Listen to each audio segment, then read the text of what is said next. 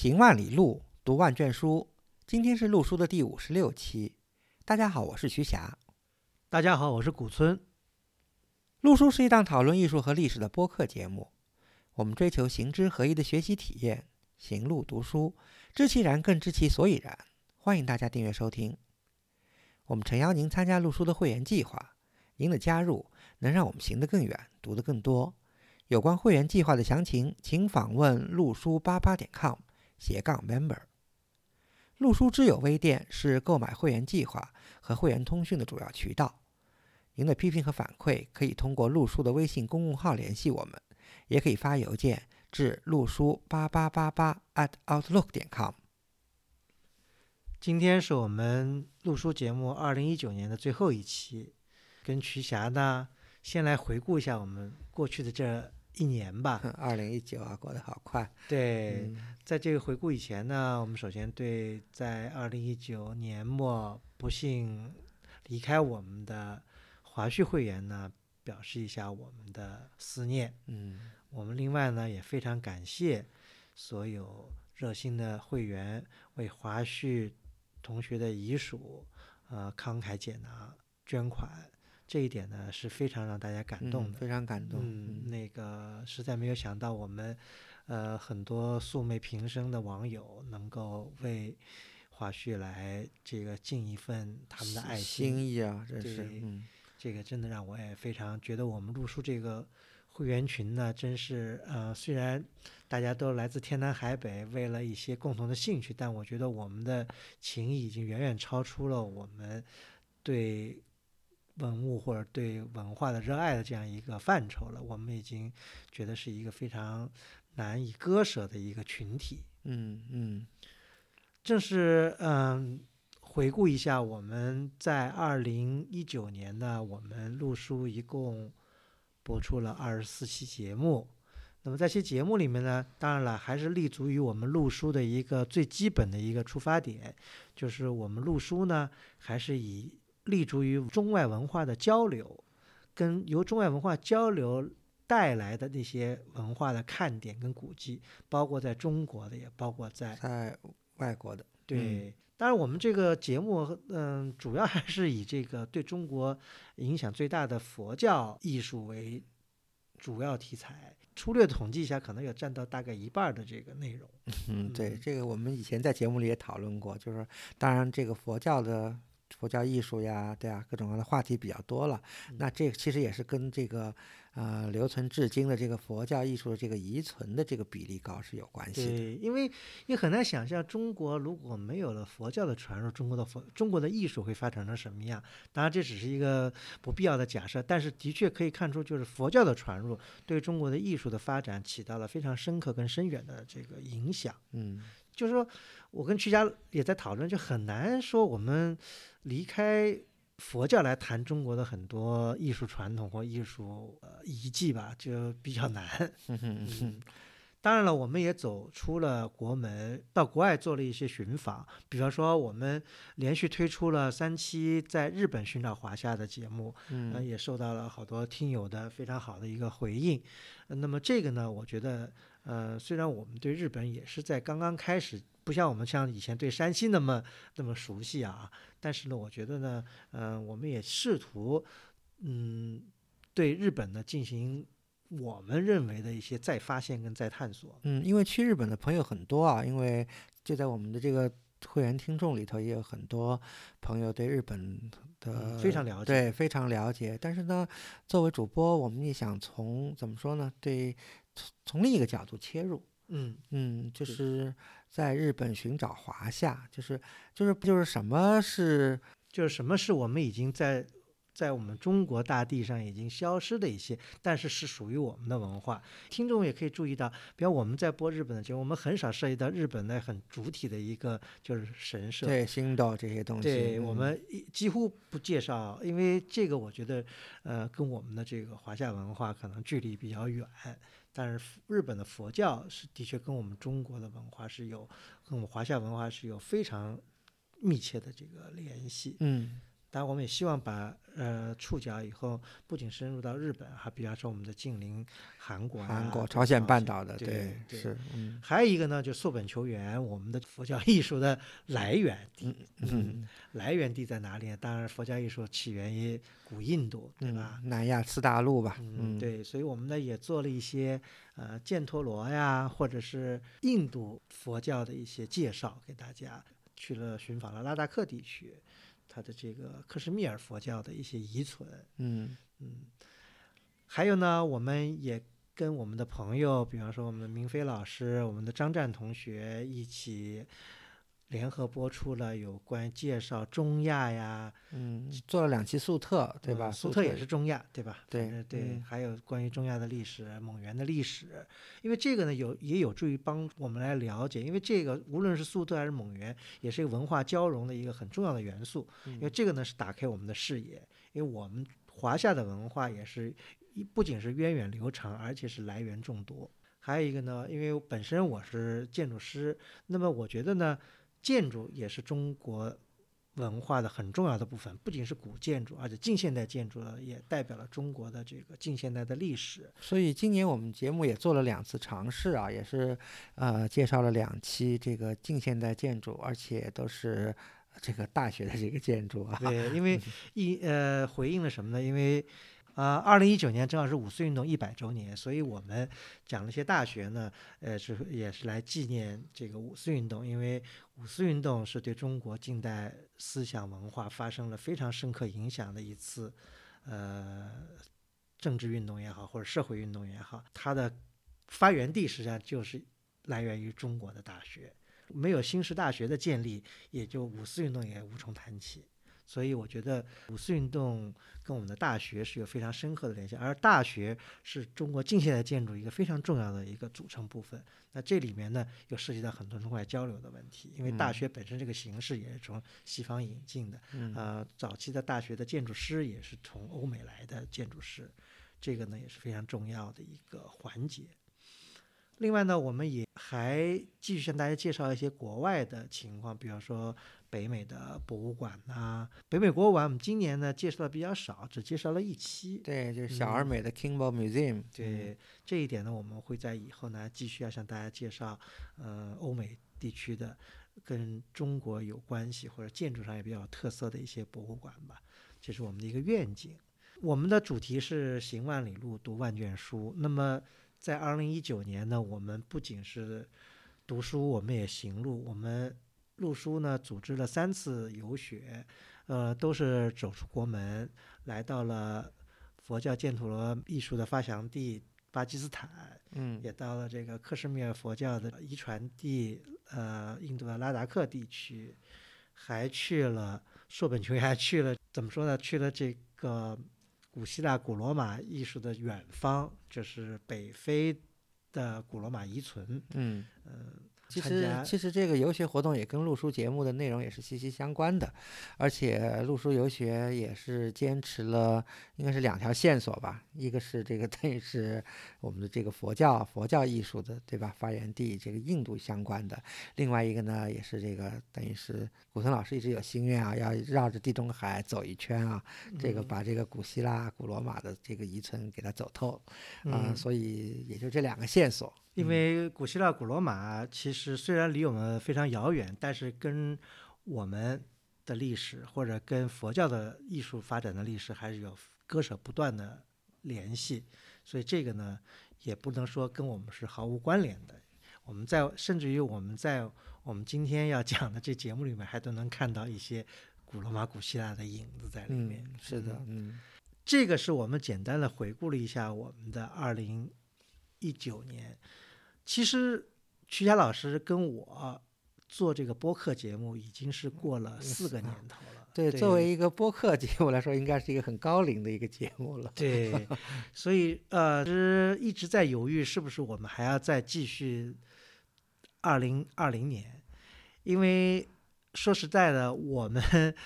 面对的受众，我觉得在不断的成长，我们可能在四年前，我们可能有很多的呃一些优势或者一些可分享的知识，可是我觉得我们的成长没有我们会员的成长快。呃，是，确实是这个这个情况。嗯，对，因为我们的会员，我看走的路比我们还要多，看的书比我们还要快，所以我们真的有时候觉得有点汗颜，觉得我们作为录书主播，我们呃有点难以为继。但是呢，嗯，随着年关的临近啊，我们也收到了很多热心的听友的询问，呃，问我们是不是还要继续二零二零的录书节目，开展二零二零的会员计划。嗯，但是我们呢一直是在犹豫。到其实我跟徐霞老师，因为大家也知道，我们都不是以此为主业，嗯，所以我们的时间跟精力也都非常有限，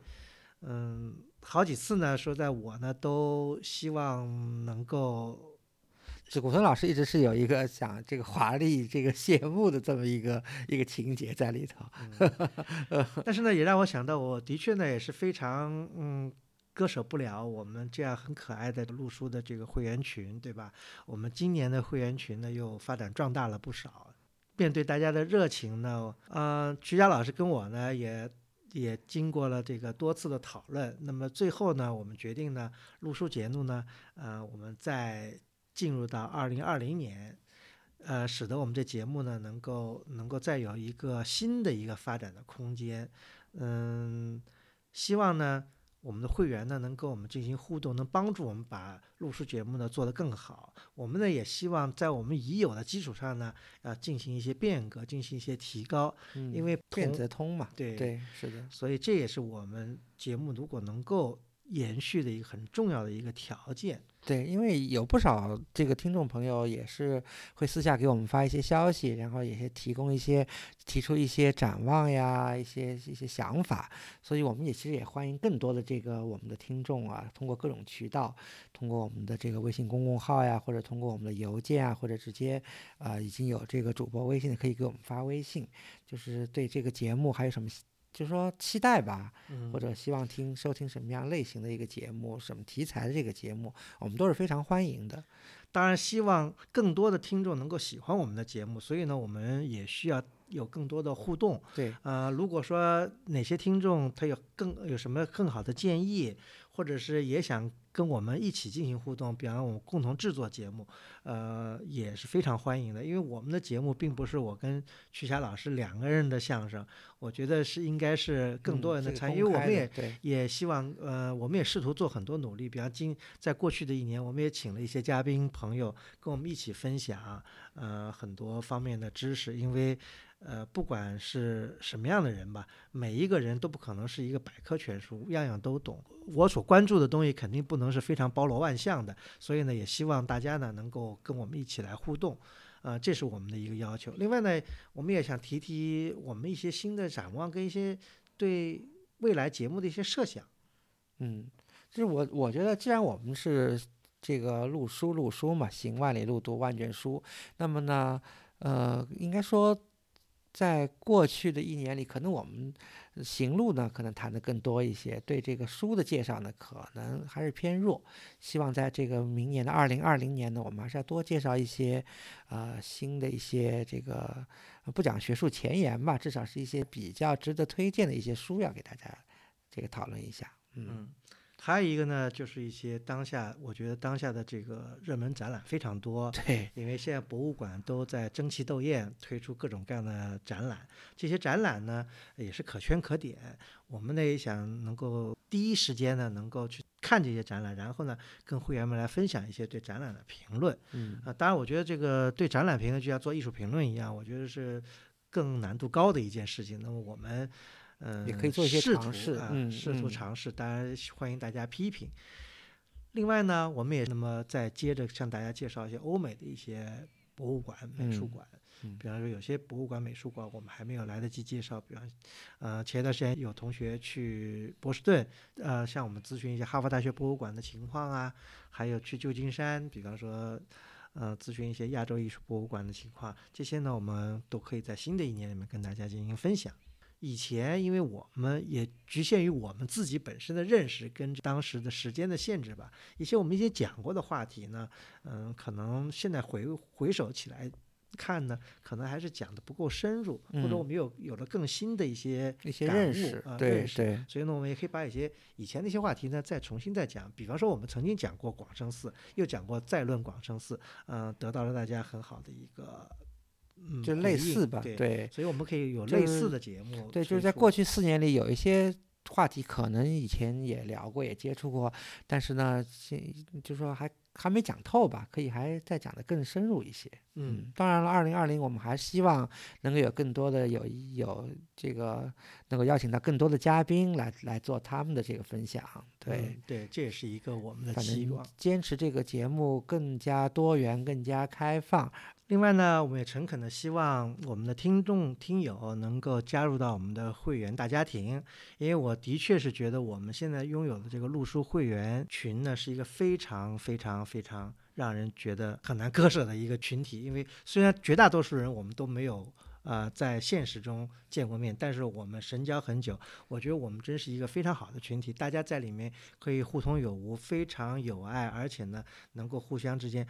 学习到很多，尤其是我觉得我本身我在会员那里就得到了很多资讯，也学到了很多的我所不知道的东西。在这里呢，我也向会员们表示感谢，嗯，呃，非常感谢你们对我们的录书节目的一如既往的支持。嗯，对，这个这里呢也要感谢大家的支持啊。当然了，如果就是有新的朋友要呃这个想加入二零二零年的录书会员计划呢，可以呃添加录书节目的这个微信号，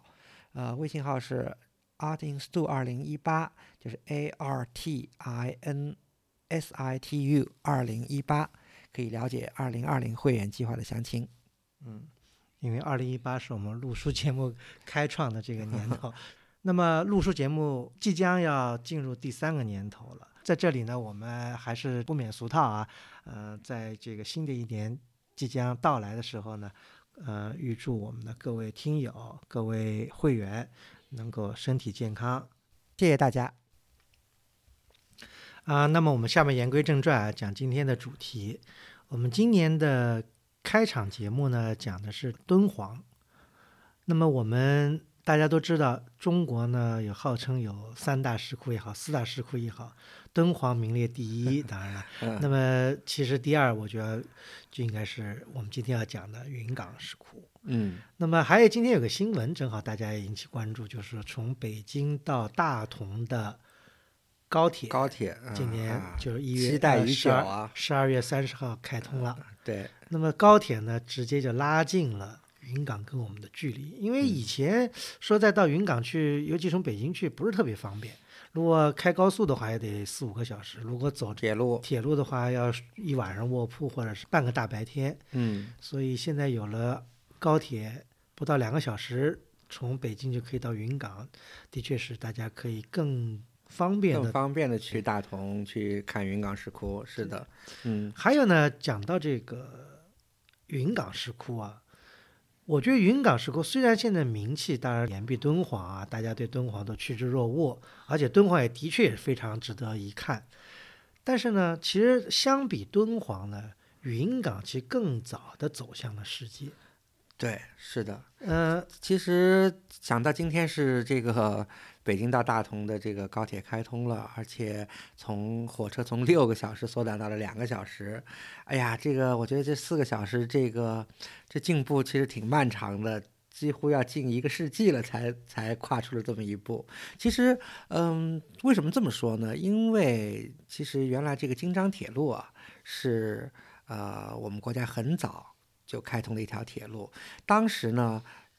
可以说在一九二零年代、三零年代，从北京去云冈还是相对还算用当时的条件来说，还算比较方便的。对，也是因为这个呢，其实让云冈呢，就说刚才讲的，首先走向了世界，为中国以外的人所熟知。大家知道伊东忠太，嗯一个日本的建筑学家，他在一九零二年，零二年嗯就到访了云冈，并且把云冈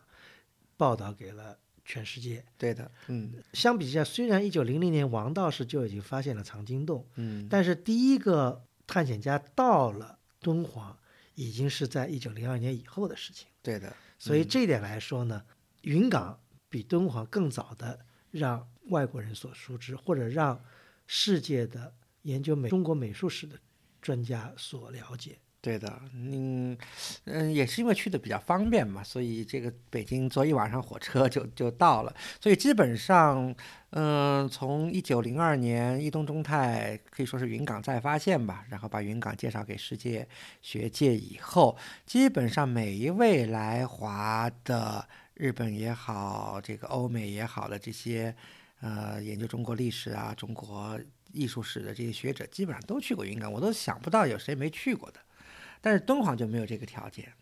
除了西域探险的那些斯坦因啊、伯希和呀，他们这些去过，其实，呃，还是比较少去。中国学者其实也是这样。交通不方便是一个很大的原因。对呀、是，云冈被国人以外的学者知道，那么大量的人呢也研究云冈，嗯或者也关注云冈。其中呢，除了日本人以外呢，美国的国家地理杂志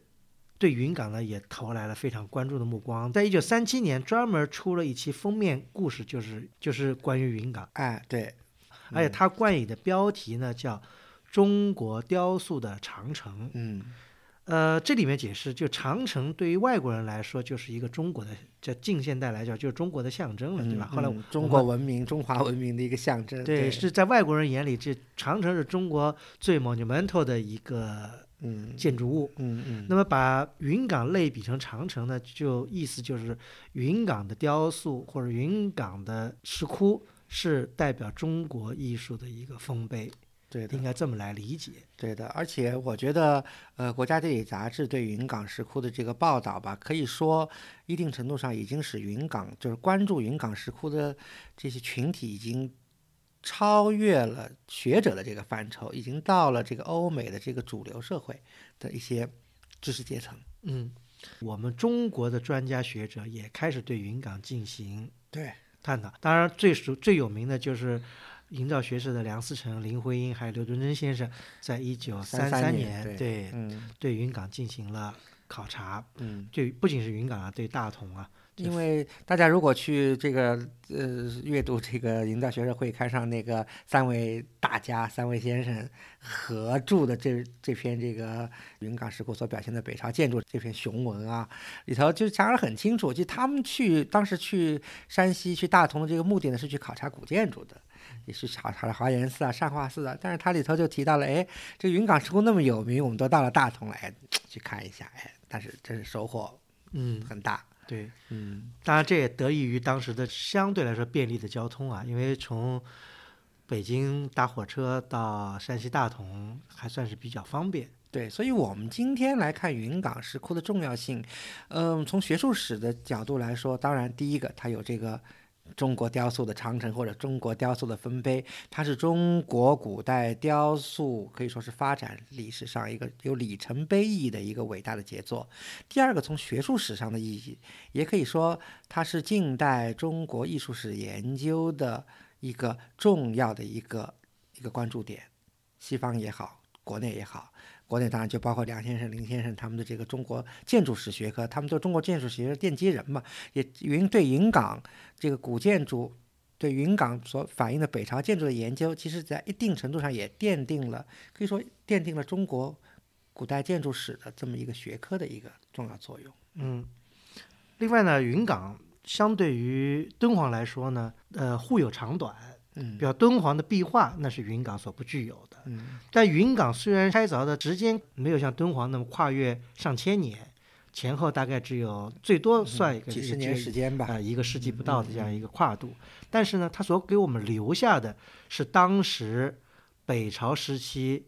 北中国最好的艺术。嗯，皇家的风风范嘛，对。因，为毕竟是北魏的这个皇家开凿的。嗯，嗯。而且在那样的历史时期，云冈我们必须要放在佛教传入中国的一个大的背景，因为在五世纪，佛教已经在中国已经初具规模，嗯应该说是初具规模了。在这个规模情况下呢，佛教艺术呢还处在一个形成期，所以我们在云冈可以看到很多的杂糅的影响。我们可以看到有中亚的，有南亚的，有现在新疆地区的，就是当时所谓的西域，对吧？还有河西走廊，甚至于我们还能看到以后对后期，比方说对龙门的、对巩县石窟这样的这些后期石窟的一些影响。因为从十六国以来，一直到北朝，北方一直是处在一个这个南北融合的一个民族融合、中华民族就各民族融合的一个大的一个这个历史阶段嘛，对吧？虽然是分裂时期，但确实是一个大的重要的历史时期。而且当时的这个对外的交流、交通，甚至南北之间的这种交流，也是非常的丰富，而且非常的有意思，也复杂。所以云冈怎么说呢？云冈石窟的开凿和它的这个兴盛和发展，正好是处在这么一个呃中外也好，这个中华民族这个内部融合交融也好，这么一个大的历史时期。所以就这么一个伟大时期，诞生了这么一个伟大的一个艺术作品吧。嗯，那么徐佳，你简单的再跟大家回顾一下，就云冈虽然时间跨度不到一个世纪，嗯但是呢，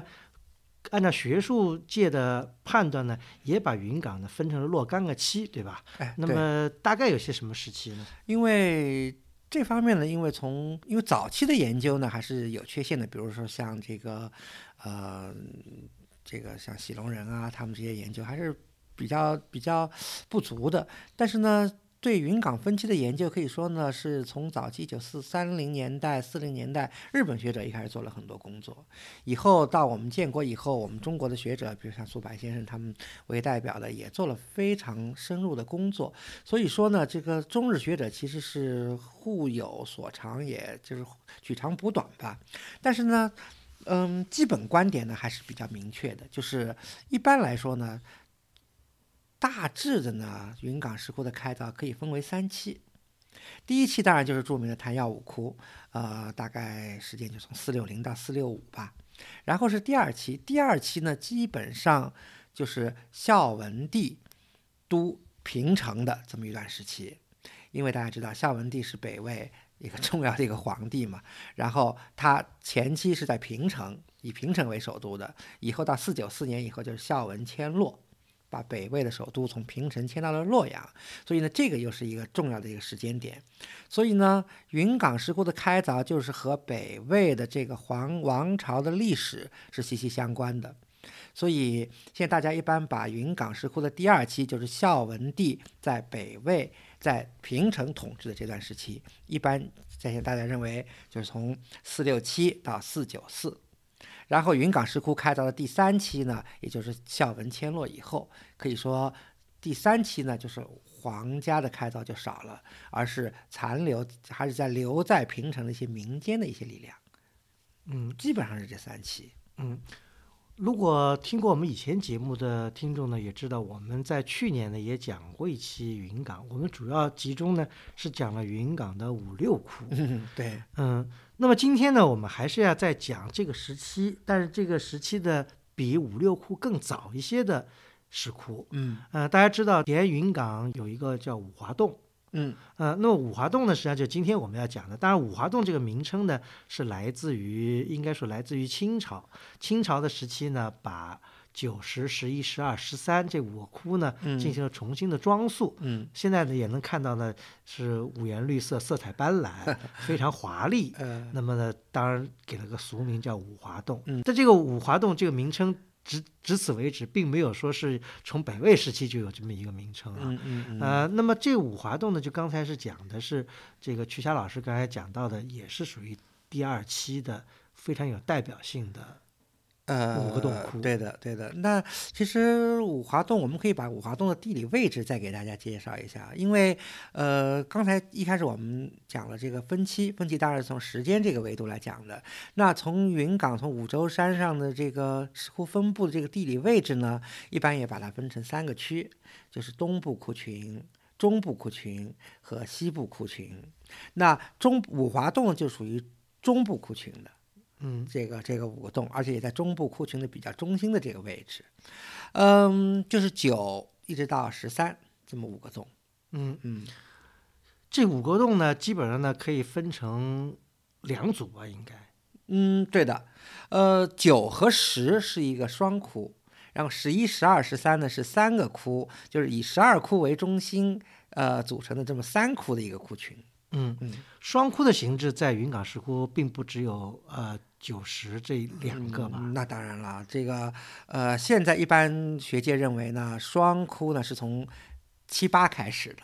因为大家知道昙曜五窟嘛，就是开了五个洞，把五个五位北朝孝文之前的五位皇帝的这个形象，这个开凿了大象，嗯对，开在这五个洞里头。呃，所以说呢，昙曜五窟的这个怎么说呢？它的这个中心思想就是五五个大象，崇拜这个所谓的这个化身了，就是五位皇帝的这种形象。它是以礼拜大象为这个开窟的这个中心思想。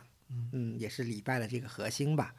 但是呢，到了第二期啊，就是刚才我们讲的这个云冈石窟的开凿呢，出现就就孝文帝统治以后，它它这个开凿呢，出现了一些和昙曜五窟不同的这个形式。举例来说，呃，第一个，它出现了它大量出现了双窟的这么个形式，比如说七八两窟就是一个早期开凿的一个双窟。现在一般我们也认为，就是稍晚一些，同期也是同样属于第二期的，比如说第一、第二窟是一个双窟，呃，九十是一个双窟，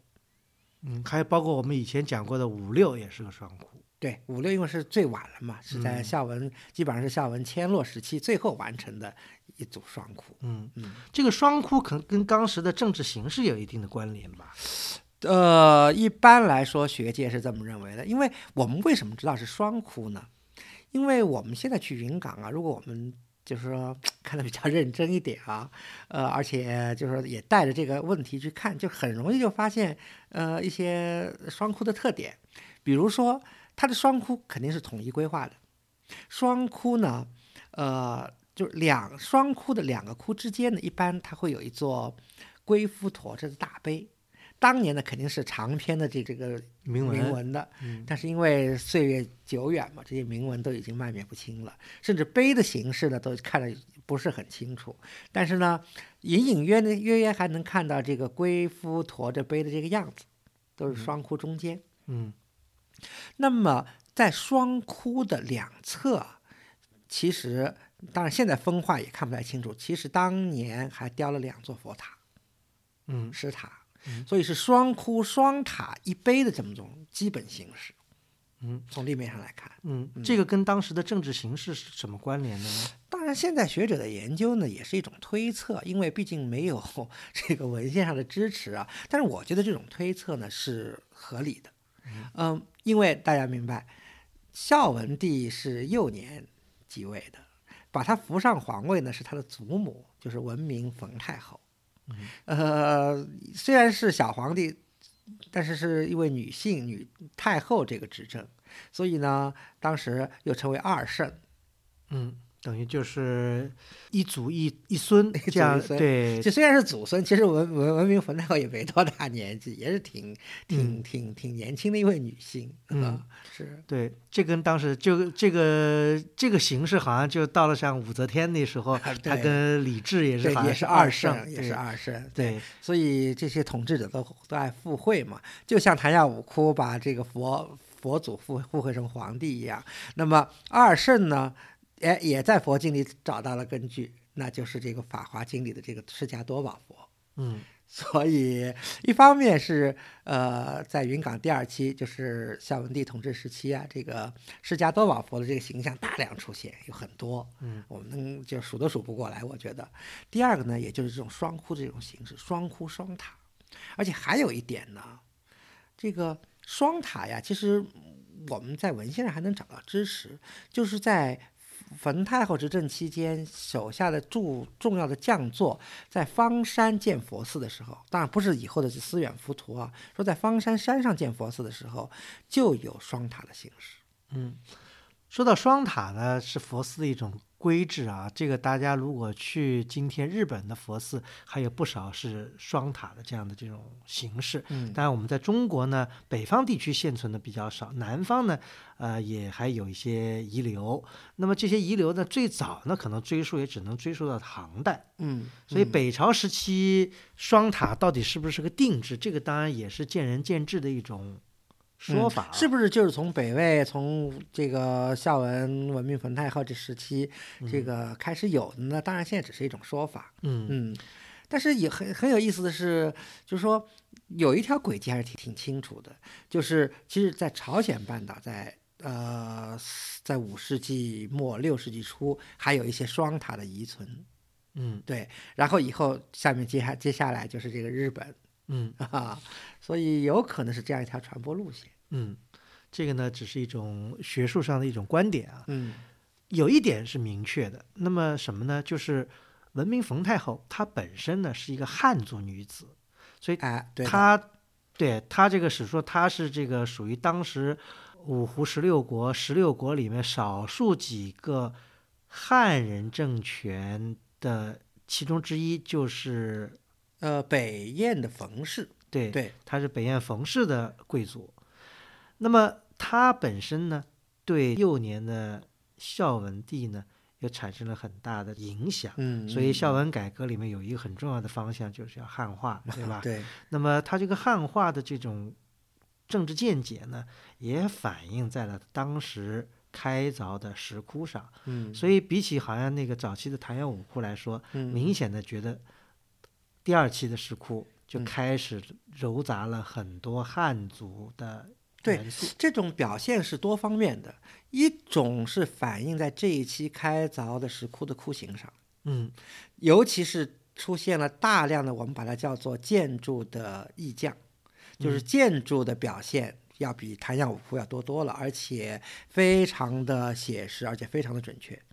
所以为什么梁思成、林徽因先生他们当时跑到这个临广石窟能够那么大开眼界，觉得是不虚此行呢？就是因为他们看到了太多当时对于建筑的表现形式，而我们知道，今天我们已经看不到北朝的建筑木构建筑了构建筑，而这些木构建筑的很多的元素被用石，就是说阴岩结构嘛，被用石刻的形式表现在云冈石窟里头。嗯，嗯这里面比较有特色的就是大家可以看，比方第九窟、第十窟这前室的两侧，对吧？嗯有还有包括这个第九窟的进后室的那个正门，嗯，它里都有无殿顶的哎建筑的对都有屋檐，对吧？都有这个人字拱、嗯一斗三升，对嗯吧？还有嗯这个屋几叉啊什么，这都有表现。嗯嗯，我觉得呃，表现的最形象的可能还是第十二窟12的对十二前十两遍，那个简直就是非常惟妙惟肖的反映对出了他把那个柱，就是说这个岩柱的这个这个船子啊什么都这个表现出来。这个卷纱呀，这些一些建木构的细节都给表现出来了，嗯而且这个斗拱也做得很清楚，交代的非常清楚，瓦垄、船子，对吧？嗯对螭吻，然后螭吻上装饰的这些这些神兽的这个形象都有所表现。所以这个呢，在梁思成先生写中国建筑史的时候呢，都运用进去来作为对北朝建筑的一种判断。嗯，嗯对嗯。这个是第二期，尤其是这个五华洞的一个很大的一个特点。嗯嗯，其实这影影响是很深远的，因为我们在怎么说呢，在这在孝文的这第呃第二期的这个石窟里，尤其在五华洞里，看到了这么多的这个建筑表现，但是呢，它基本上还是一种嗯，我觉得是可以说是过渡期，嗯就是它还并不是在空间上整个在模仿这个建筑的形式，只是用一些建筑的一些呃元素。嗯，来做一些表示，做一些装饰。对，是属于是是整个是装饰的做。对，但是其实我们到更晚一些的石窟，比如说我们去响堂山石窟东边的，我们到西边的这个麦积山石窟，那这个以后的这个就发展的更为成熟了。嗯从这这个建筑的构建到建筑的细节，到它的整个空间表示，其实都是大量的模仿当时的木构建筑。嗯，所以是个发展的过程。对，这个发展过程也表现在造像上。嗯呃，唐耀五窟它基本上还是一种胡风很盛或者西域风格很浓郁的一种，或者有人认为也是有这个呃犍陀罗的风格或者怎么样吧，就是不管怎么说，它是一种外来的一种风格。嗯那么到了二期，尤其在这个五华洞的这个造像，明显能感到就汉族风格的出现。嗯就说怎么说呢？有一个词叫包衣博带的这个风造像的出现，就是佛像换了衣服了，对，变嗯成了汉人的装饰。这可能也跟冯太后或者孝文帝的这个改革有很密切的一对，其实这个学者已经做了很多的这个研究了，因为我们现在发现，就是说，呃，第二期的纪年佛像里头，呃，最早出现包衣博带的，大概就大概在太和十一年左右，因为大家知道太和七年改革的嘛，嗯因为很重要的一项内容就是易服了嘛，嗯所以经过几年的时间，然后在石窟里就是就是表现出来了，嗯。对，嗯。那么我们讲到五华洞啊，大家今天去看这个五华洞，会为这个五华洞这个华丽的装饰或者是鲜艳的色彩所震撼啊。嗯其实呢，这个我们看这个石窟，呃，首先呢要看呢，就是说这个石窟它的变化呢，就是从专家角度来讲，它的这个窟形的这种变化。比方嗯早期的昙曜五窟，它的窟形是一种，呃，有的人说是有点这个帐篷式的，就哎是、对吧？对，嗯呃，椭圆形的，像一个像一个呃，就游牧民族的一个帐篷。那么到了二期开始呢，它这种形制开始变化，呃，比方说它出现了几种形制，好像在这个在这个五华洞里面，基本上涵盖了后期的石窟的各种形制，都在里面反映。是又包括有早期的，又包括有晚期的，嗯就是就是又包括有当期的。应该比如说，我觉得更典型的，比如说咱们说了九十是双窟，对吧？嗯但十一、十二、十三呢，它是三窟，就是以十二窟为中心，以十一、十二窟、十一、十三窟为副窟的这么一个组合窟，而且它的窟形比较有意思。你想，中央的这个十二窟基本上是延续了从七七八窟以来的这种呃平面是长方形，对吧？横长方形，然后呢前后室。嗯，前后室，然后它的前室呢是有这个廊柱的，有两根柱子。对，两根柱就是三间的这种形式，嗯，对。然后它的这个后前后室之间这个后室呢，它是做门、做天、做明窗，嗯，然后在这个门上呢又做一些这个中中式这种这种木构建筑这种表示了，基本上都是这样一种形制。这是十二窟，那十一窟呢，它是很有意思，它是个中心柱窟，它是单室的一个中心柱窟。大家知道，中心柱窟在我们在科斯尔石窟，在河西走廊的这个这个这个呃凉州地区石窟都能看到，比如说金塔寺之类的这样石窟。哎，但是在云冈出现了这个中心柱窟，我觉得可能呃十一窟可能可能时代会比一二窟还会更早一些，当然肯定比第六窟早了。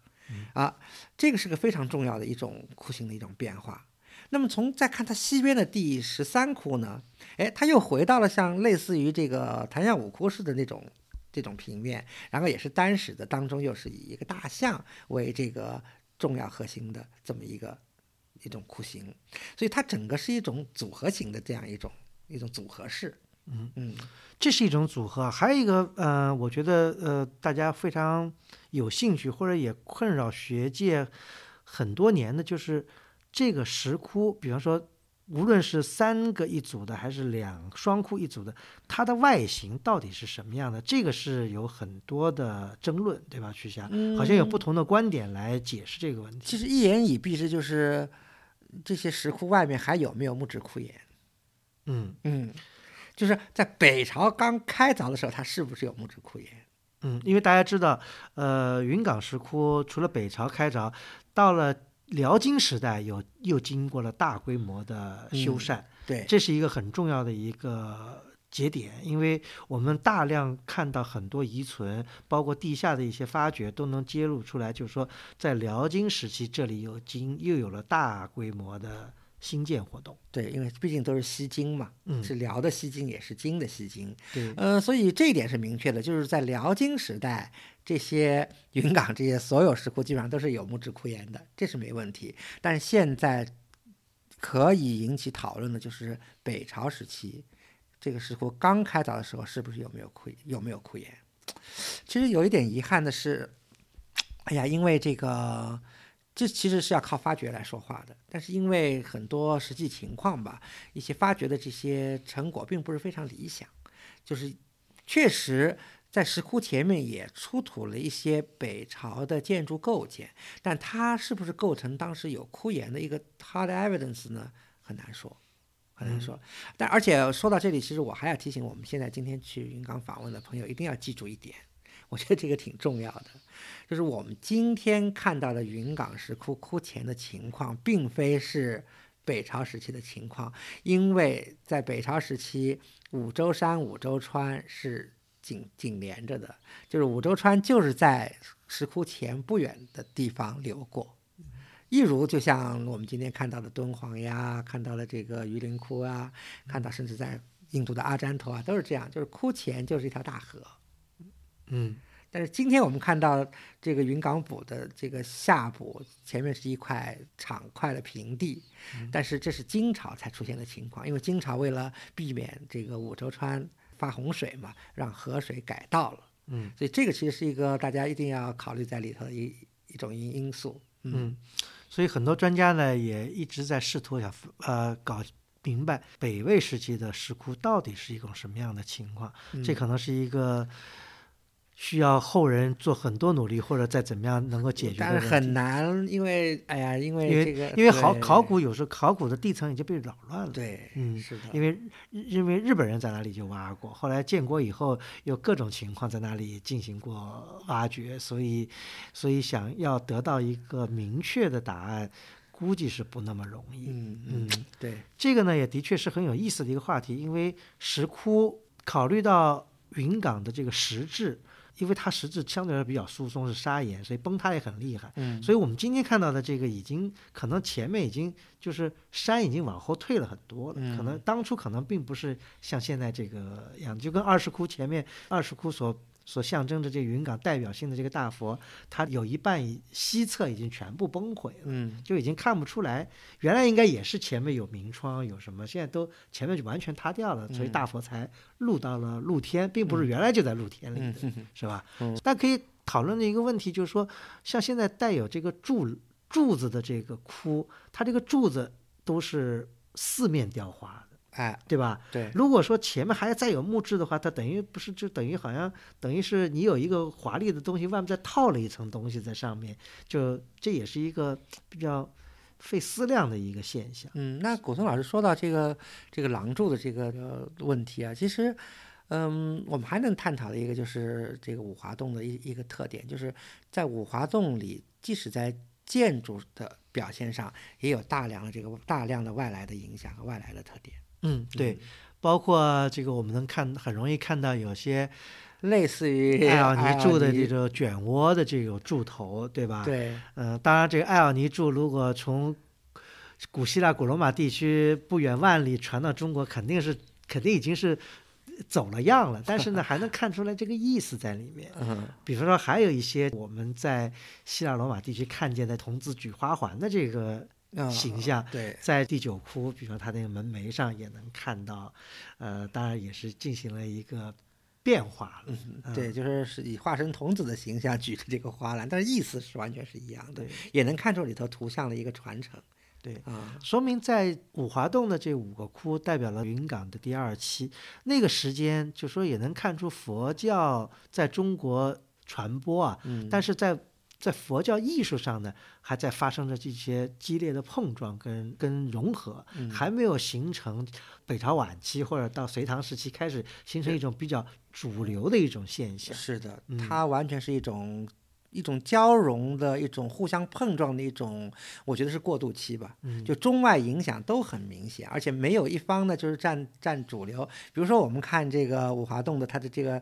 呃外室的外立面，哎，看起来，我记得我第一次去云冈十几年前去，就感觉哎怎么有点像类似于希腊神庙的这种这种柱式似的。嗯但是一走进去，又看见了我们中国的 Chinese roof，嗯中国式的大屋顶，所以完全是一种中外混合的、中外就交融的这么一种一种形式，还是特别有意思啊。嗯而且，呃，我们如果再仰头往上看，又看到了这个窟顶上那些拖着天花的这些小人，嗯这种形式大家可以在拜占庭看的，现在这个印度的阿占陀，这个太多了，对吧？嗯，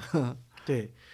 所以看这个呢，我觉得给我们一个思考，就是说在那个时期，我觉得，呃，中外文化的交流还是相当丰富跟相当嗯复杂的。嗯呃，这一点呢，当然我觉得是有很多给后来学者来研究的这个空间。嗯因为之所以云冈有这样丰富的一个背景，有一个这样一个中外交流的背景呢，所以呢，我听说这个徐霞好像浙江大学博物馆好像在明年要有一个有关云冈的一个展览，是不是？哦，对，这个展览其实，呃，我相信很多这个我们听友已经从新闻媒体，因为呃，人民日报、还有新华社什么，这已经都已经发了消息了。是确实就是在云，在浙江大学的这个艺术与考古博物馆会有一个呃云冈的一个艺术展。呃，展出包括云冈就是近二三十年来的出土文物，还包括了云冈第十二窟的一个三 D 打印的一个复原。嗯，是远大吗？呃，是远，当然是远大了。对啊，啊、对，第十二窟，因为我们刚才讲到了，是第十二窟算是一个非常精美的一个洞窟。嗯嗯。那么，而且呢，它基本上跟九十窟是很类似的，只是规模尺度上稍小一点。些。嗯对对，我相信去过云冈的这个朋友都会对第十二窟的这个前史印象非常深刻，非常的这个华丽。嗯，呃，天顶上全是各种各样拿着乐器的这个祭乐。对，所以还有这个是音乐窟之称啊。啊，对，嗯是的，嗯就非常热闹啊。然后呃，刚才古春老师又提到了，在前史的东西两壁又有可以说是五华洞里雕刻最为具象、最为准确的这个北朝建筑。北朝建筑的这个形式对啊，这也是一个亮点。然后它的这个前沿的这个廊柱的这个雕刻的保存也相当好。嗯，嗯这个还是挺值得期待的，因为据我所知呢，现在大家各个石窟都在用一些先进的前沿的科学技术在进行保护跟研究，对吧？嗯这个是三对高清扫描啊、三 D 打印啊，但是完整的把十二窟，因为十二窟虽然是相对九十来讲比较小，但其实应该说也是很大的一个石窟。那当然了，嗯呃，通高的话要超过八米了。嗯，对面积反正也有大概好像十几米乘十几米见方的这样一个呃范围，就是说这个把它整个移植到一个博物馆内部来，我觉得好像还是嗯，应该说是还是第一次吧。那当然了，我觉得这里头有几层这个重要含义啊。我觉得第一个呢，它是其实可以提高这个这个我们参观者的这个观赏体验吧，因为呃近几年去过云冈的朋友都知道，五华洞呃现在其实只开放了两。两窟就是九和十，十一、十二、十三已经有有一段时间没有没有对外开放了。其实呢，云冈石窟并不是说是呃没有在做工作，而是做了很多的数据、数字图像、数字信息的一个收集和这个记录的工作。而且呢，这个其实呃一方面是为了这个提高观众的体验，可以把它三 D 在异地给它打印复原出来；第二个呢，也是对石窟的一个永久的这个保存留下它的信息。嗯，因为刚才我们讲过，云冈石窟它的特点在于它的这个雕塑。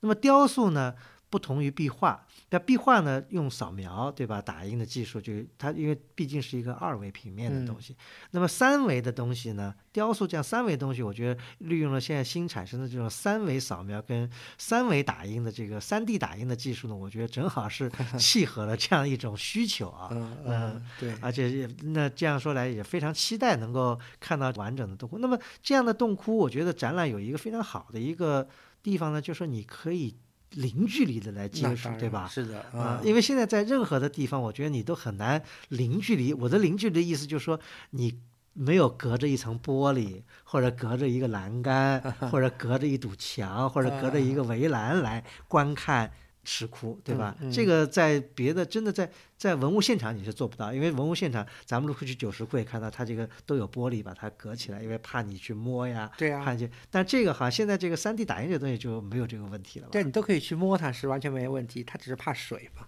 啊啊，就怕水，呃，其他就说你人摸啊什么哎，敲敲打打的都应该没有问题，因为它毕竟它是一个复制品。对的，对的，嗯其实比其实比三 D 的这个模型打印模型，其实更进一步的，其实还有一点就是数字化的这个 VR 技术。嗯嗯，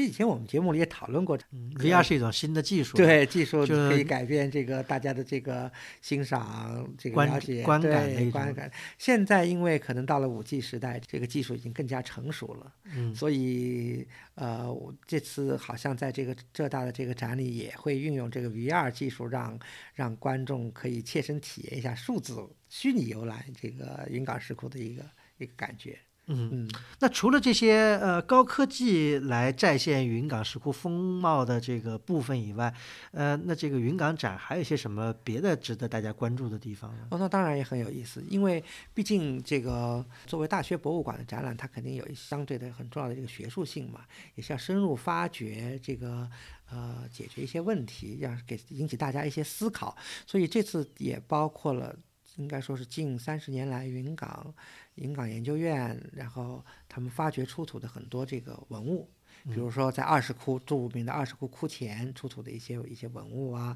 一些一些石刻呀、造像啊，还有一些大家也知道，就是云冈的云冈堡的山顶佛寺的一些发掘发掘成果，就是解决了 大家知道。呃，我们去云冈石窟，很多时候只看下面，其实云冈堡上面是很平整的。在北朝时期，当时也有一个有佛寺遗存，经过了近若干年的多次发掘，现在对山顶佛寺的一些基本形态和它的大概情况已经有所了解。所以呢，这次也想通过这个展，通过实物来向大家呃报告一下这个山顶山顶佛寺北朝建筑是一个什么样的形式。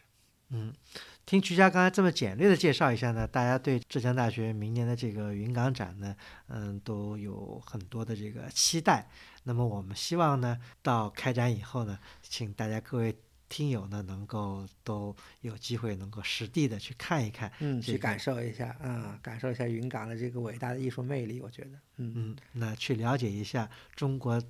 雕塑的丰碑到底是什么样的。好的，那这次节目就到此结束，感谢大家收听，我们二零二零再见。